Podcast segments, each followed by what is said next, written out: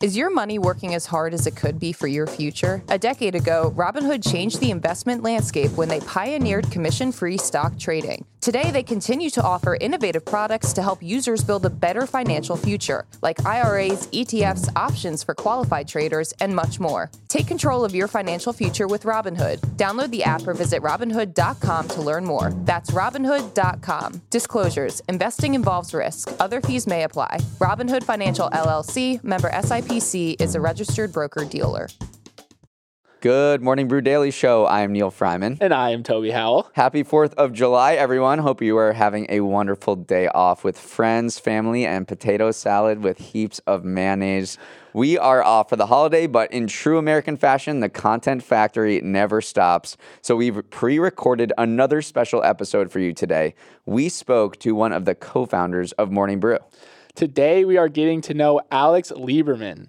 Alex started Morning Brew when he was just a student at Michigan alongside current CEO Austin Rief and has been building the company for the better part of the last 10 years. We're going to talk to Alex about his journey with the brew, how it felt to step down from being CEO of the company he founded, and discuss his own podcast under the brew umbrella, Founders Journal. It's Tuesday, July 4th. Let's ride. Alex, welcome to the show. It's good to have you. Good to be here. So, we've been using these special holiday episodes as a chance to get to know different people from the Morning Brew ecosystem, but we're especially excited to talk to you because without you, there is no Morning Brew ecosystem. You are the founder of Morning Brew. You actually hired both Neal and I, and you currently sit as the executive chairman of this huge multi million dollar media empire. But before all that, you were just a young, ambitious business major at the University of Michigan. For the people who may have just found the pod but don't have any background on the company that is Morning Brew, can you tell us how Morning Brew kind of started? Yeah, thanks again for having me. It's good to be here with my golf buddies. uh, so, I, I think to understand my background, you need to like go a little bit even before college when this was started. I grew up in a Wall Street family, and all I knew was like Wall Street and financial services. My dad was a trader for 20 years. My mom was in sales and trading for 20 years. Grandpa was in sales and trading. So, like my entire life, my dream was to be a great trader. And it's interesting because like I had no idea what that meant. It was more just like my role models did that, so that I was going to do it. So I went to the University of Michigan, was in the business school there. At that point, like freshman, sophomore, junior year, still on that track, going after like the ideal trading job. Uh, I was in the business school, studied uh, finance and sales and trading, had internships at Morgan Stanley, sophomore year, junior year. And basically, I got into my senior year at Michigan. I had my job in hand that I had accepted to join Morgan Stanley for after college. I had all this free time. And basically, it ended up being filled by two things playing uh, a lot of FIFA.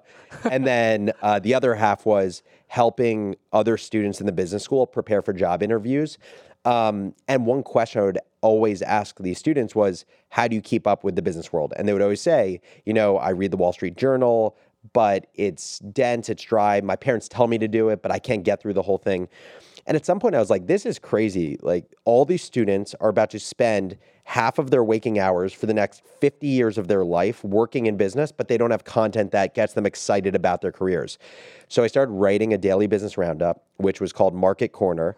Uh, I would spend five hours a day basically doing what Neal has done for the last six years, reading through, you know, the primary business news sources and what I call remixing them, like a DJ who remix remixes records, like remixing them into digestible, approachable, and engaging blurbs that help at the time the college business student keep up to date with what was happening in the business world. And I wrote this by myself for like three months. It was an incredibly can I curse on this or no? No, uh, we might bleep it. uh, this, you know, nothing, no f bombs. It's okay, it's a holiday it, episode. It, it, it, was it was an incredibly shitty uh, product.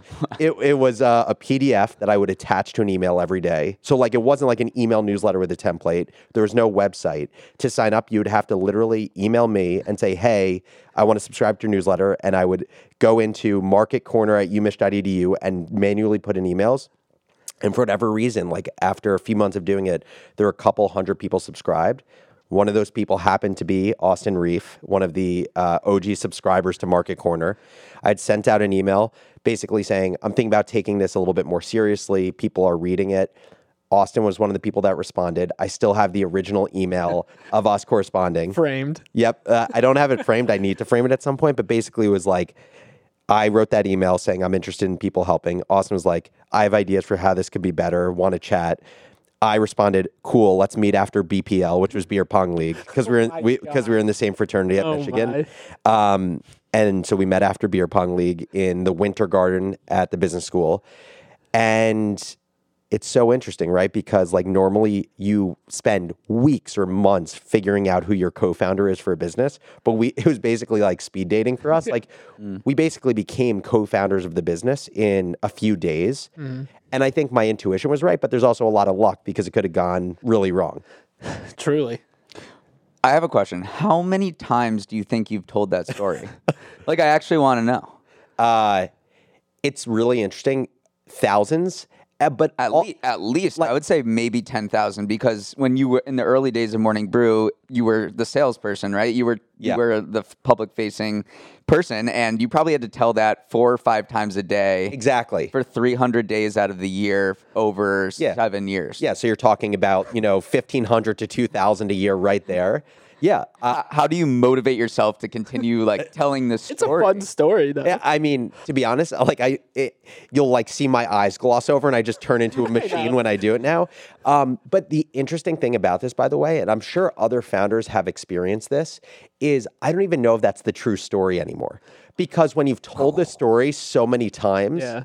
you act, you can't remember the original experience. So, for example, there's a part of the story that I don't tell, which is like. You know, part of this was like for selfless reasons of helping students. Yeah. But there was a hundred percent a selfish reason, which was I'm I was going to go work at Morgan Stanley. I felt like I wasn't keeping up to speed with the markets, and this was a force function for doing that. So yeah, I don't even know what the right story is. I have to break it to you, Alex. You didn't go to the University of Michigan. you went to It was all you went to. Wisconsin. Very possible. Ohio State, yeah. no, Um, don't say that. okay, so do, can you talk a little bit about your decision to leave Morgan Stanley and go work at the Brew full time? Because people might think that you just graduated and went to Yeah. Morning Brew, but you didn't. You still pursued your sales and trading career. Yeah, so I graduated Michigan in uh, May of 2015. I think that is correct. I can confirm. Yeah, y- you can fact check me. And so then I went worked at Morgan Stanley uh, in what was like for me the perfect job. Like this was my dream job, said by no one ever. Tra- trading agency mortgages at Morgan Stanley, and so I was doing it. And basically, my typical day for the first year, I was basically at Morgan Stanley for a year. And for that year, to paint a picture, basically what it was is the entire time I lived in New York City, which is which I don't live in anymore, live in Hoboken, which is the greatest city in the world. Uh, I, I've been the biggest cheerleader for Hoboken. Um, lived in an apartment on 26th and 3rd, lived in a five bedroom all five years that I lived in New York City. The five bedroom that I lived in on 26th and 3rd was a true two bedroom, meaning only two of the rooms. Th- There were five complete rooms, like with complete walls, but it was an illegal apartment because only two of the rooms had windows. Hustle, baby. My, my overprotective mom told me that I couldn't have one of the windowed rooms. Like I had the first choice of room. She told me I couldn't take one of those rooms because it was on the second floor and she was worried that someone in the night would climb up the fire escape and stab me. So I lived in a windowless room for the whole first year. I'd wake up at 5 a.m. in complete darkness, go to Morgan Stanley, work out, get to the trading desk, desk at 6.30, work until like 7, come home, work on the brew basically until like 11 or 11.30. And I did that every night for a year. And basically what happened was I, I realized two things at a certain point. One is like I wasn't that great at trading. The second was I wasn't very excited about it. And so because I was wasn't excited about it, I couldn't see myself ever becoming great at it. And so I ultimately made the decision a year in to leave my job at Morgan Stanley. And uh, you know, when I talk about this decision, it sounds like a very clean process, but like to to paint a picture for anyone who's thought about or thinking about leaving their job, it was eight months of just kind of excruciating discussion with my mom every day, leaving work and being like, I don't know what the hell I'm gonna do. How I ended up thinking about it is like one, I thought about the worst case scenario. Like the worst case scenario, if I leave Morgan Stanley and work full time on Morning Brew, is the business fails, like statistically speaking. And I was like, okay, say the business fails, then what are my options? And I was like, well, hopefully I've made like good relationships in the New York City startup scene where I could find something else to do, or hopefully I haven't burned every bridge at Morgan Stanley where they're like, oh, this is a cool experience he's had. This could actually like help um, make him an even better trader. Maybe it's a good business school story.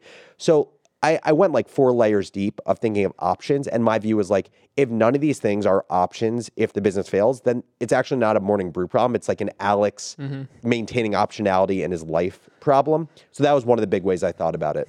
it's a huge step to make. I actually want to jump ahead just a little bit to when morning you did leave Morgan Stanley, decided to go full time in Morning Brew. I want to talk about a very pivotal decision. What kind of went into the hiring process of my good friend Neal Freyman, and what made you want to hire Neal in the first place? So I know Neal remembers this. I don't know. I don't know if you remember this, but we actually didn't give the job to Neal at first. I do, I do remember. oh, oh, Uh, uh, I don't remember that.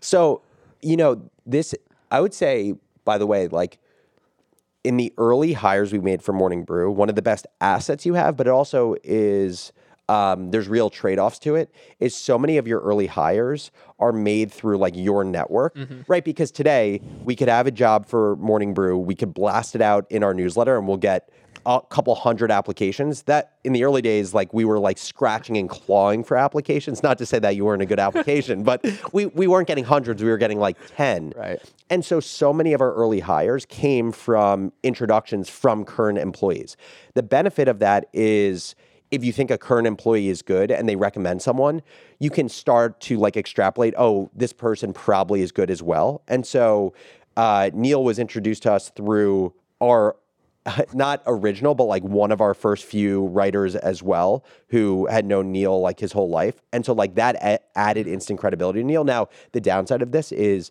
you do this too long and you have a very homogeneous organization, and that's what happened to us in the first few years of the business.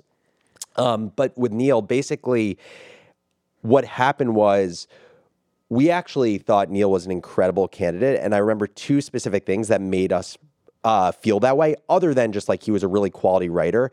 And I don't even know if this is how we still evaluate writers, but for the longest time, it was a very simple application where it was like write a 150 word long story about a major business news topic. And basically, within one or two lines, I could tell whether the person had the chops to write for Morning Brew. So like his writing like absolutely hit the mark. But then the two other things were in the interview, I asked Neal, I don't know if you remember this, I asked him to te- teach me about something he's really interested in or passionate about. And he taught me about a battle in US history. And and the level of knowledge and passion he had about this obscure uh, like U.S. battle uh, was I, I turned into a dad very yeah. Oh, early. oh, is but like to me, the type of brain that understands something so eclectic with such specificity is someone who I kind of saw could like nerd out on news and information for a long time.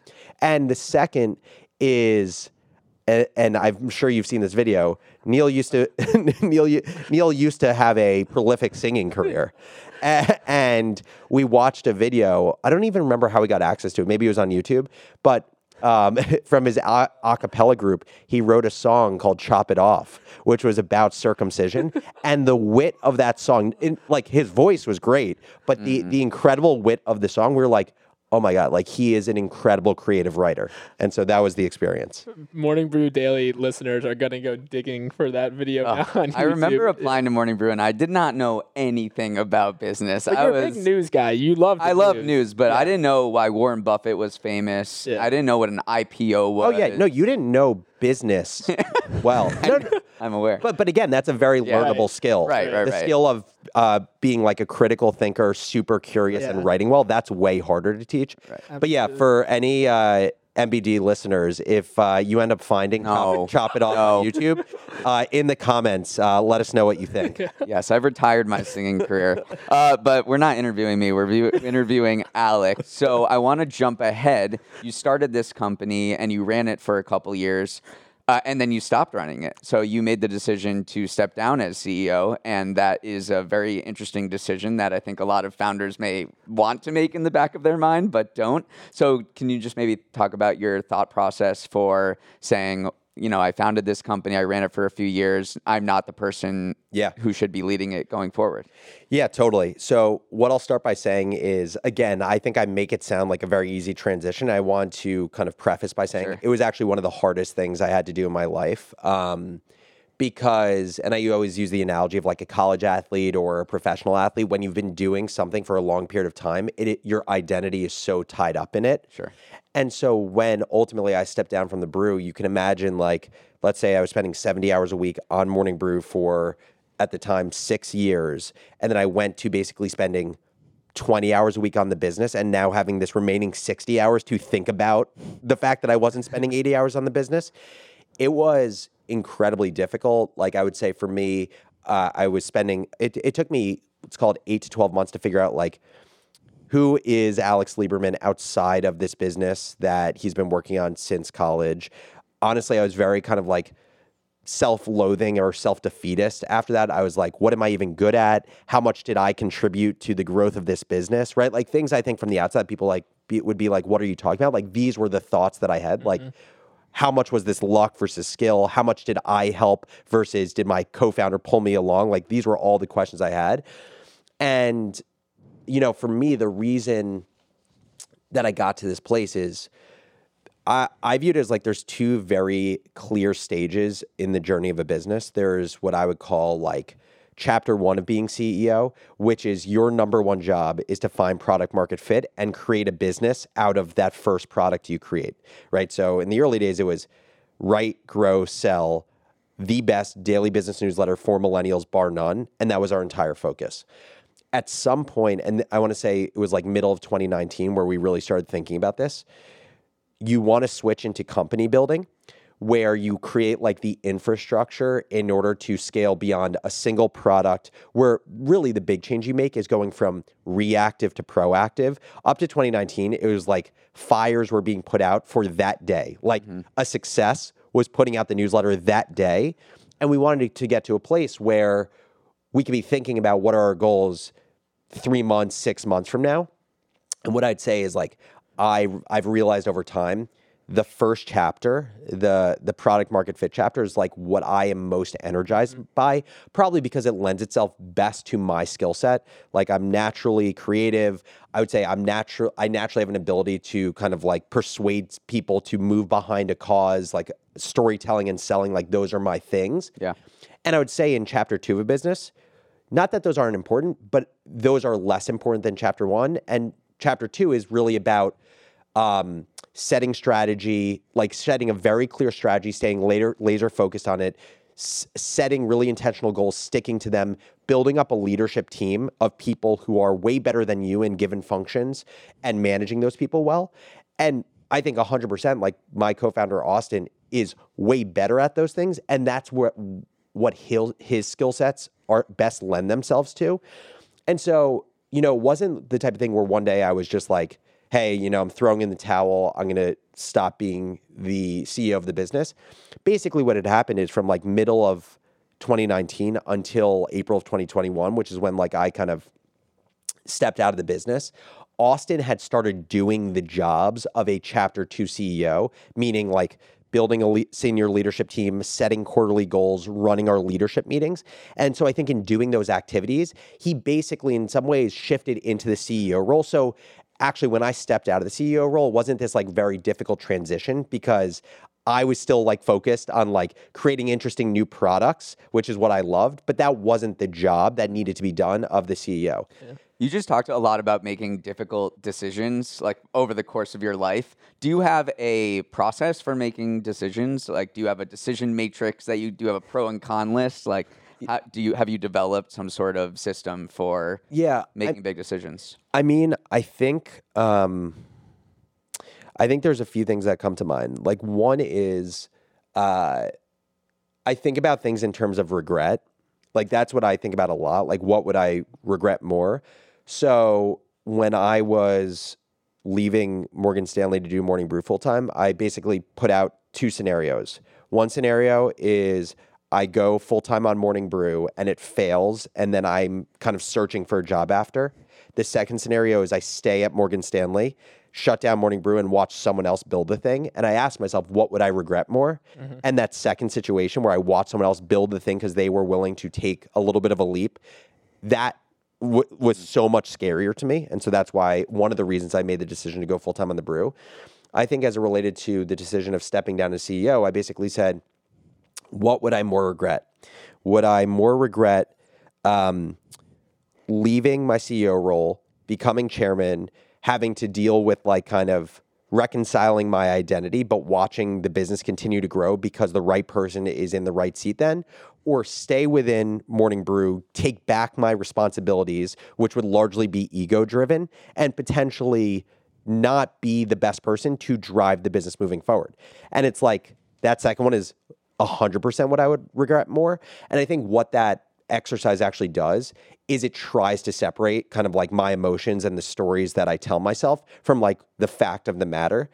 And so that I think that's what I'm constantly trying to do is like you're I'm 100% like I 100% at the time felt emotions toward this idea of stepping down as CEO. It was super ego provoking. I worried about becoming irrelevant. So I needed some sort of like shortcut to not allow my emotions to make the decision. So you you operate under re- regret minimization. Yeah. Jeff Yeah, and Bezos. yeah, exactly. You should read uh, a book, Daniel by Daniel Pink, uh, who just who wrote about the fact that you should lean into regrets. Actually, uh, I I read it Like a like he's saying you ago. should regret things more. Yes.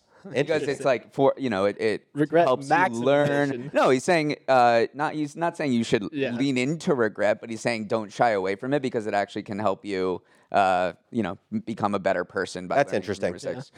Well, let's talk a little bit about what you're doing in the current day. Uh, but actually, first, I remember when you launched this podcast, little podcast called Founders Journal, back during the pandemic, which was basically like an audio diary of what Yep. you were thinking about on a daily basis as a founder.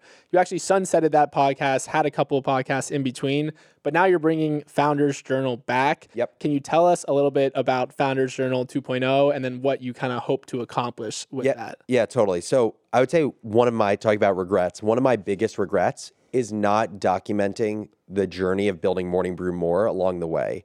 Like I would say one of kind of my biggest realizations in life, and I think about this in the context of building Morning Brew and not rem- remembering some of these like amazing memories. Like for every memory of like interviewing Neal, there are nine others that I can't remember, which I hate the feeling of. And I feel this in life also. Like, you know, one of my biggest regrets is not document, like, you know, you guys know, like, I lost my dad when I was in college. And one of my biggest regrets is not having more videos and images to kind of relive some of the experiences that I had with him. And so as I thought about it with Founders Journal, the original thought was it was during the pandemic uh, things were a little bit slow, and I was just like, I want to start documenting my journey. I haven't been able to force myself into the habit of journaling on pen and paper. So, what can I do to force the habit? And so the idea was if I create a podcast that is a journal, now I am accountable to listeners. And so I'm not going to let them down. Mm-hmm. I've been letting myself down in the past. I'm not going to let them down. So I started doing that. The crazy thing is, Founders Journal started as five days a week, which is just Who would ever do a podcast five days a week? which is just the definition of like an over ambitious, overextended founder. So I started with that. And I would just talk about everything I was learning within the brew, like lessons about everything from like how to fire, how to hire, like how to goal set, um, the decision to step down as CEO, et cetera. And then what happened was I did like 350 episodes of it. I think at its peak, it got to like 350,000 downloads a max, uh, uh, uh, sorry, a month. And what happened was I had moved out of the CEO role. So this was probably like mid 2021.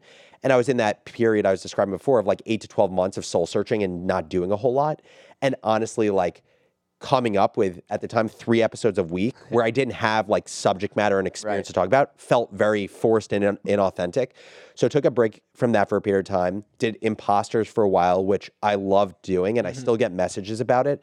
I just think it's a business that there's still potentially behavioral change that needs to happen in society for it to be large enough. Can you tell us a little bit about that? Yeah, the whole idea of imposters was um, the intersection of mental health and career. So it was interviewing, you know, really big names like everyone from, you know, uh, Jay Shetty to Mark Cuban uh, to just uh, other execs like uh, Andy Roddick, basically people who have had a wild amount of success. Talking to them about deep challenges they've experienced in their career. So, like one of my favorite ones was with Apolo Ohno, and you know this guy uh, the winningest uh, Winter Olympian of all time, and he was retired from uh, speed skating by the age of, he was like 22 or something, and so like he had to kind of deal with like how did he pivot himself after like when he was basically ending his career when most people start their careers, and so I thought the whole idea was if you get really successful people to be vulnerable it'll bring them eye level with everyone else in society where other people will feel the permission to be vulnerable. And the show did really like to me the most impactful part of the show was the emails we would get of like literally these like novels about the impact it had. But honestly, I think the economics of the show didn't get nearly big enough to be let's call it like worth the time from a business perspective. So that was Imposters, did Crazy Ones for a little while, which was like entrepreneurship talk show and it was really good. But basically, what happened was in the last six months, I've gotten back into kind of like being more active, like in terms of building businesses, talking to other entrepreneurs, advising companies. So I have a lot to talk about now. And I made the decision that like I loved Founders Journal. Like I really loved the process. It gave me so much energy of documenting the journey. And I think actually there's just like more from a business perspective, a competitive opportunity like in creating this content. I don't know anyone else who's doing kind of like journal style 10 to 20 minute episodes in general, let alone like the entrepreneurship space. And I also think a lot of my brand is around like vulnerability and like sharing everything about my story, which to me lends itself to a journal. And so I'm super excited to bring it back. And I'm, you know, I'm talking about everything from like an episode. Yeah, go ahead. quick, quick plug. Yeah, you talked about like the making of Morning Brew Daily. So that was one of the first uh, of the revamped Founders Journal episodes. So Exactly. Go listen to that. Yeah, and and to me, you know, uh, kind of the the lens that I look through with every episode I create, I'm like, how can a builder, a first or second time founder, get something from this episode that they can apply today or apply in the near future to their business? So for like Morning Brew Daily, basically the headline of the the episode was how this sh- this show got to around two million downloads in less than 90 days. Kind of like what are all the lessons from it? And you know, a few of them were everything from. Uh, having hosts with really good chemistry is like the most important thing. And I, I think I made the point. I was like, it's a, if you have people who are B plus talented but A plus chemistry, I'd rather that over A plus talented but B plus chemistry. And then I did go on to say that is both it is both A plus talent and A plus chemistry.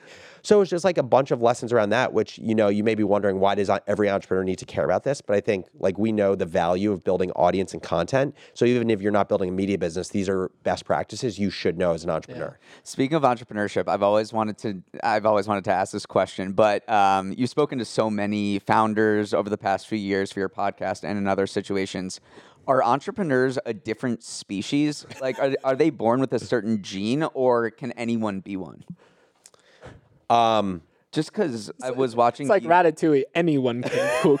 I don't know, Anyone I can found a business. Because I just watched you and Austin do your thing uh, when I came in, and I was like, "Holy hell!" Like, Yeah. I am not this type of person. So, um, I, I think curious. so. I think there are base skills that are required to be an entrepreneur, and honestly, I think those base skills are like some combination of uh, grit, critical thinking, and like um, an irrational belief that you can do something that probably you aren't qualified to do. I also think there's like I've seen this question asked on Twitter before, and I think there's a lot of nuance to it because that question assumes like every startup or business has like the same risk or level of skill needed.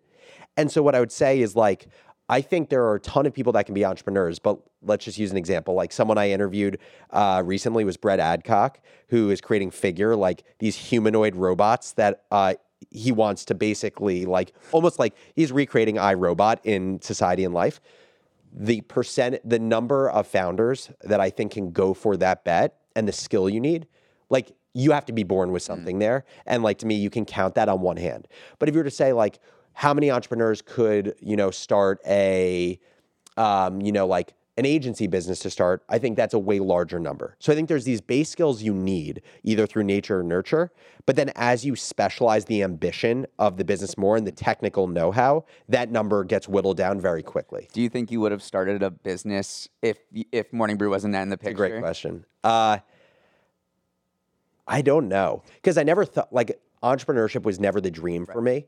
Uh, like you know uh, Jesse Pujji, who I know well, like he dreamed from day one of being an entrepreneur. He started businesses as early as middle school. He was a DJ in high school, had like a, a wedding DJ business, and that's because his dad uh, started a travel agency.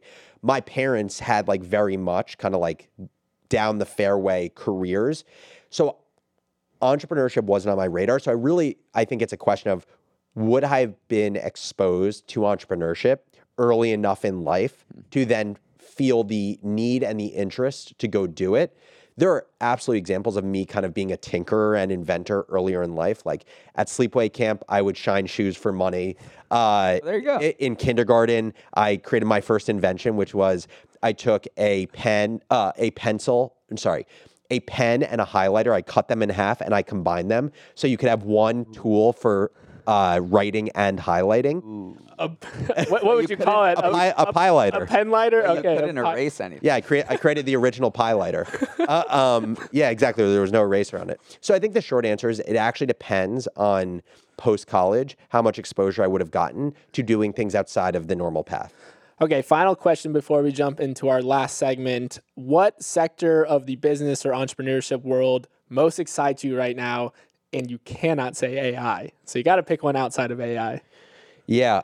Um, I think the, I'll say two very quickly. The first is kind of like everything that's happening in psychedelics research, because, and this is, by the way, as someone who's like never used psychedelics in my life. So it's not like I'm like kind of like pro drugs. It's more like there's been a lot of research done by really smart people of the impact that these compounds in psychedelics uh, can have, especially if you take away the psychedelic uh, nature and you just like some of these compounds have like anti-inflammatory benefits, et cetera. And so the reason I think it's really interesting is there's glimmers of a ton of opportunity. There's money going into it, but it's a natural, it's a kind of like historically bastardized industry where mm-hmm. people don't give it the attention it deserves because it's associated with something. So I'd say that. And I would say like any kind of like really fascinating hard tech or like uh, physical Robots. hardware businesses because I think they generally haven't been funded by VCs. The probability of success is wildly low. And so I have such an appreciation for people who are taking swings. And so as early as call it like Tesla and SpaceX with Elon, but now things like, you know, Figure with Brett Adcock or uh, Varda Space. Yeah. Uh, like, I don't know, I find people who are willing to take those bets, they have a different risk profile than me as an entrepreneur. And I'm super inspired by them. Maybe maybe if you're building a pickleball shoe or something. Absolutely, baby. All right, Alex, those are all the long form questions we have. We Okay. have one last segment where we're going to hit you with a couple of rapid fire questions, and hopefully, you give us a couple of rapid fire answers as well. Yep. So, first question is How do you de stress or wind down at the end of a day? Um, exercise. Like I, I feel like it's such a boring answer, but when I sweat, uh, it literally makes me feel better. Also, uh, we have a record player in our apartment, and playing records and just like sitting back on the couch with my dog laying belly up on me is the best thing. All right, good what's, life. what's the record you play most often? Uh, Dave Matthews Band. That's uh, Carly's uh, favorite, so we play Dave Matthews a lot. Easy. All right. Uh, if an entrepreneur walked up to you and said, "Write me a check," uh, but I'm not going to tell you what the company is, who is the person who could do this and you'd agree to it? Brett Adcock. okay. The robot man yeah, Robot Man. checks out. All right, what is the characteristic you weigh most heavily when hiring? number one, self awareness. Number two, critical thinking. If you don't know what you're good at and you don't know what you're bad at, uh, I don't know how to support you to grow as a professional. And critical thinking because the only constant is change. And what you start with your business is not where it's going to end up. And so you have to evolve. And weird niche knowledge of uh, U.S. battles, of course. Exactly. Um, on that same vein, what is your favorite interview question to ask? Damn. Um, T- like to uh, a guest or Oh, no, no, no. To a, to a- candidate? a candidate. Um, I'm going to change this around. Uh, ahead. guys, it's not a question. It's a new practice that I'm doing that Yeah. I tweeted about yesterday that I don't know why it's not more commonplace. I send all interview questions to candidates before interviewing now.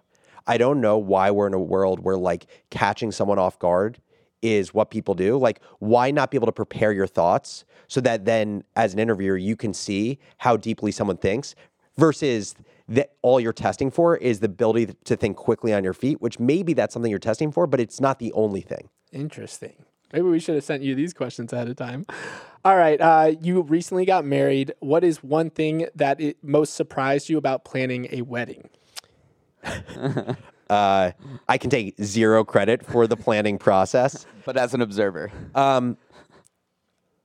ha- I would say at the end of the day, how special and more important the ceremony is than the celebration. Like the dancing interesting. and the band and the food is great. But to me, the moments I'll remember forever is like Carly and I exchanging vows to each other and uh, having our parents around us during that experience. Um, and at the end of the day, with with the actual celebration, food and band is all that matters. Don't leave people hungry and don't leave people not dancing. There you go. All right, final question. Recommend literally anything. um, adult coloring books. Okay. Uh, that's I should have given that as the answer before. To how do I de-stress? I've gotten super into adult coloring books, and they're literally just coloring books. Yeah, Someone say, called them is that- adult coloring how is that books to be able to charge more, but I love them. That is a good point. Adult toys is one, another industry that I would look into. Like like non R-rated adult toys. Yes, not- he didn't even realize Yeah, what he did right there. Yeah. that's uh, yes, toys that are for adults. There you to go. Play I, with I totally agree. in public. Yes. there you go. what a way to end. Good job. All right, I think we're gonna have to end it there. Thanks so much, Alex. Uh, so great talking to you. This was fun. Good luck Thanks, with guys. This Journal. We'll see you around.